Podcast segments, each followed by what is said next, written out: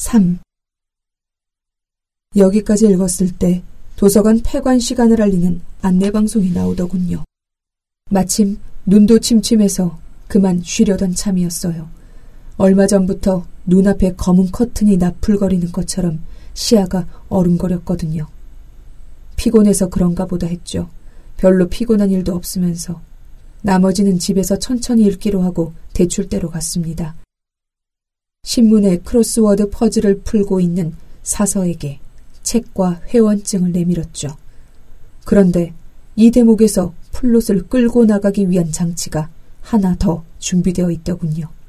조그맣고 하얀 여자발 하나가 튀어나와 태클을 걸 줄이야. 대출이 안 되는데요. 사서가 보라색 뿔테 안경 너머로 째려보며 말하더군요. 눈씨가 어찌나 싸늘한지 개인적인 원한 때문에 그러는 줄 알았어요. 왜요? 연체된 책이 있네요. 벌써 두 달도 넘었어요. 그럴 리가 없는데. 후미코의 발. 전 그 책을 빌린 적이 있습니다.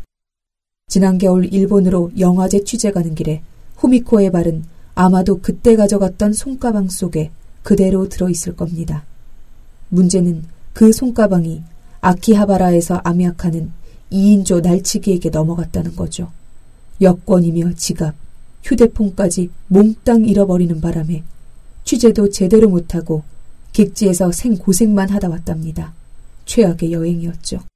변명 같지만 동네 도서관에 책을 변상하는 문제까지 신경 쓸 경황이 없었어요.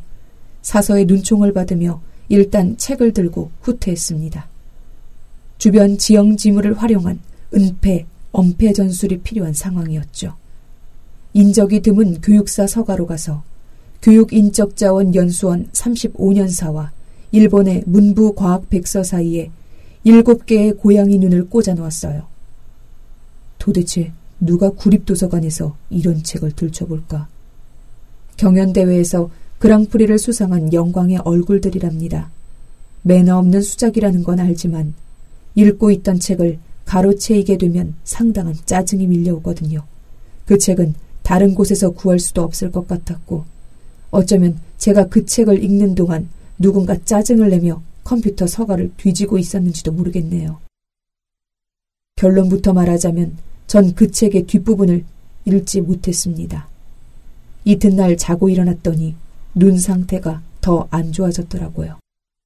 왼쪽 눈에 드리워진 검은 커튼이 나풀거리지도 않고 아예 시야의 절반 정도를 가려버렸어요. 도서관 가는 길에 동네 안과에 들렸죠. 검사를 마친 젊은 의사가 서둘러 종합병원으로 가라고 하더군요. 서둘러 종합병원에 갔더니 서둘러 수술을 하자고 하더군요. 양들의 침묵에 나오는 한니발 렉터를 닮은 의사가 강렬한 눈빛으로 망막 박리라는 질병에 대해 설명해 주었습니다. 스크린 역할을 담당하는 눈 뒤쪽에 망막이 찢어져 너덜거리는 상태인데 더 심해지면 실명의 위험이 있다고. 수술 과정도 친절하게 알려주더군요. 눈의 흰자위도 피부와 마찬가지로 절개할 수 있다는 걸 처음 알았습니다.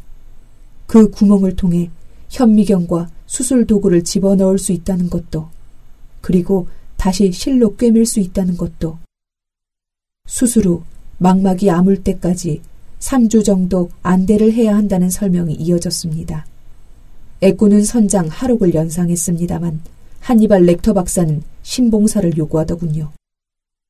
양쪽을 다 가려야 합니다. 눈이라는 게 세트예요. 한쪽이 움직이면 다른 쪽도 같이 움직이거든요. 보호자는 있죠?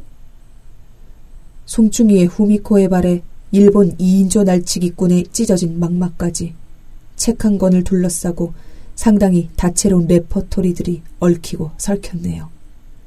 여동생이 유열낭자를 안고 와서 임시 보호자가 돼주었습니다. 오, 오라버니 무슨 맹인 예언자 같은데? 내 앞날을 예언해주지. 평생 시집도 못 가고 처녀로 늙을 운명이로다. 오라버니는 오빠의 높임말이 아니라 비꼬는 말입니다. 어릴 때부터 동생은 부모님이 강요하는 오빠라는 호칭을 어떻게든 회피하려 했었죠. 여동생과 전 쌍둥이거든요. 남녀 쌍둥이라고 하면 호기심 어린 시선을 보내는 이들이 많은데 터울이 7분인 남매일 뿐 별다른 건 없습니다.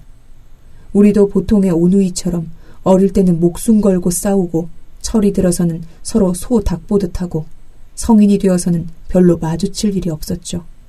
그래도 어려운 일이 생기면 발벗고 도와주는 게 혈육 아닙니까?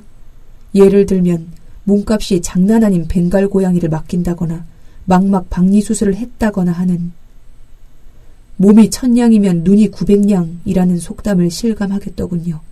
거스름 돈 백냥은 오로지 먹고 소화시키는 일에만 쓰였습니다. 동생이 출근 전에 아침을 먹여주고 점심 때는 탁자에 차려놓은 샌드위치나 김밥을 손으로 더듬어 찾아 먹고 동생이 퇴근 후 다시 저녁을 먹여주었죠. 눈을 감은 채 식사해 본 적 있나요? 참으로 생생하게 느껴집니다. 음식물의 냄새가 어금니에서 짓이겨지는 촉감과 소리가 혀 밑에서 배어 나오는 침이 식도를 지나 위장에 떨어지는 물컹한 덩어리가 소장과 대장을 거쳐 몇 시간 후 배설물로 빠져나가는 과정까지 신체 기관이 대부분 퇴화하고 개불 모양의 긴 소화관으로 남은 기분이었죠. 가능한 한 머리를 움직이지 말라는 지시에 따라 밥 먹는 시간 외에는 종일 똑바로 누워 있어야 했어요. 그 외에 딱히 할 수 있는 일도 없었지만 비자발적인 구도의 시간이 이어졌습니다. 폐쇄된 몸뚱이에 갇힌 영혼은 홀로 순례의 길을 떠나더군요. 잊고 있던 나의 원시림을 찾아서 30여 년 영욕의 세월을 성큼 성큼 거슬러 올라 금세 유아기에 도착했습니다. 역시 종일 똑바로 누워 먹고 소화시키는 일만 하던 시절이었죠. 물론 지금보다는 좀 더 귀여웠겠지만 영혼은 거기서 발길을 멈추지 않더군요. 양수 속을 둥둥 떠다니던 태아 시절로 갔다가 정자와 난자가 막 살림을 합친 수정란이 되었다가 대대적인 비약을 거쳐 종의 범주를 벗어난 구역까지 거슬러 올라갔습니다. 한 마리 오랑우탄이 되어 밀림에서 나무를 타고 바오밤 나무가 되어 아프리카 초원에 5천 년쯤 팔을 벌리고 서 있다가 암모나이트가 되어 빛도 들지 않는 바다 밑바닥을 굴러다니고 화산재가 되어 태초의 혼돈 속을 부유하고 어둠 속에서 무기력한 존재가 되어 순례를 다니는 건 그리 유쾌한 일이 아니었습니다. 수없이 많은 거울이 흩어져 있는 동굴 속을 혼자 헤매는 기분이랄까. 사방에서 무언가 출몰하며 나를 훔쳐보는데 돌아보면 언제나 나의 잘린 일부분이었어요. 저만치 입을 벌리고 있는 암흑을 향해 걸어 들어갈수록 두려움이 엄습했습니다. 과연 저 끝에서 나는 무엇을 마주치게 될 것인가? 가장 두려웠던 건 걷고 또 걸어도 결국 아무것도 마주치지 않을지 모른다는. 일주일째 되는 날, 경건한 맹인 구도자의 마음에 작은 파문이 일었습니다. 등 뒤의 거울에 누군가 다른 이의 모습이 스쳐간 거예요.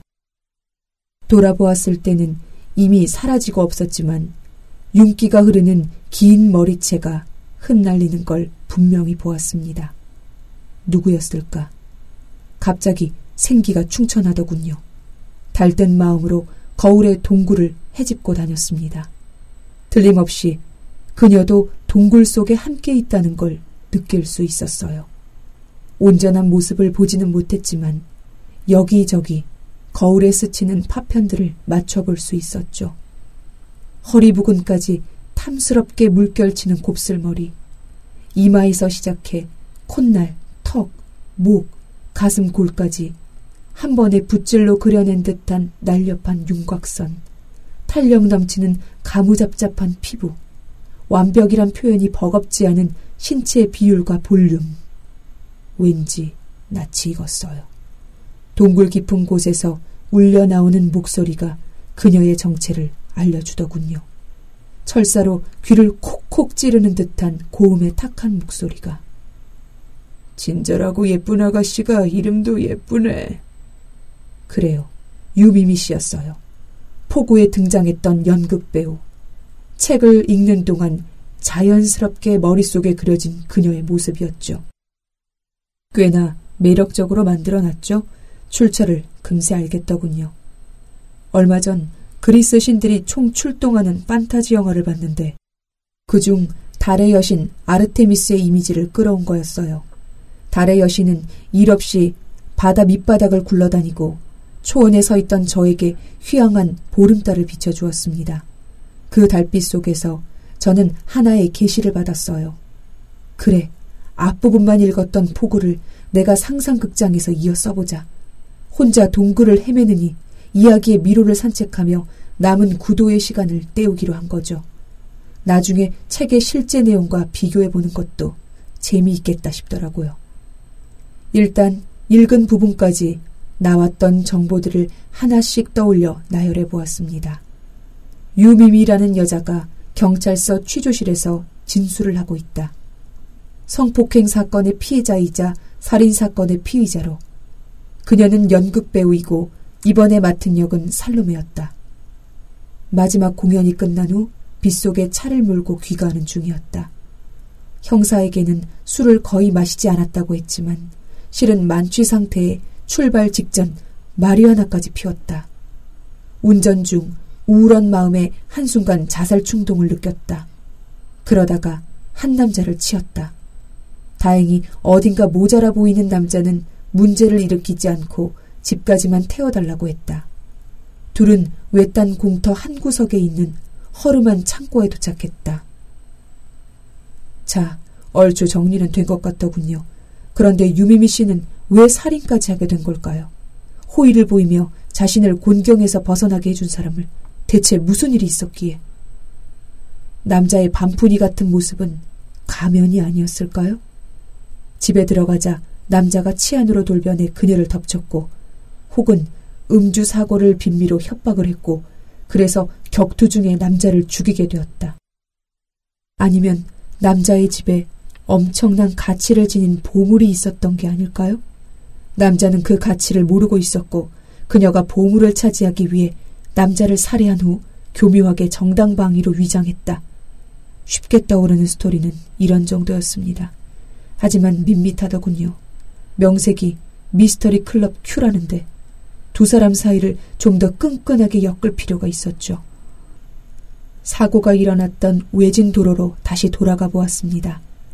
앙상한 와이퍼 한 쌍이 가쁜 숨을 몰아쉬며 차창에 떨어지는 빗물을 쓸어내고 자욱한 비안개에 밑동이 잘린 잡목들이 허공에 둥둥 떠다니는 어쩌면 남자는 급커브길에서 기다리고 있다가 일부러 그녀의 차 앞으로 뛰어들었던 게 아닐까요? 남자는 전부터 그녀를 알고 있었던 겁니다.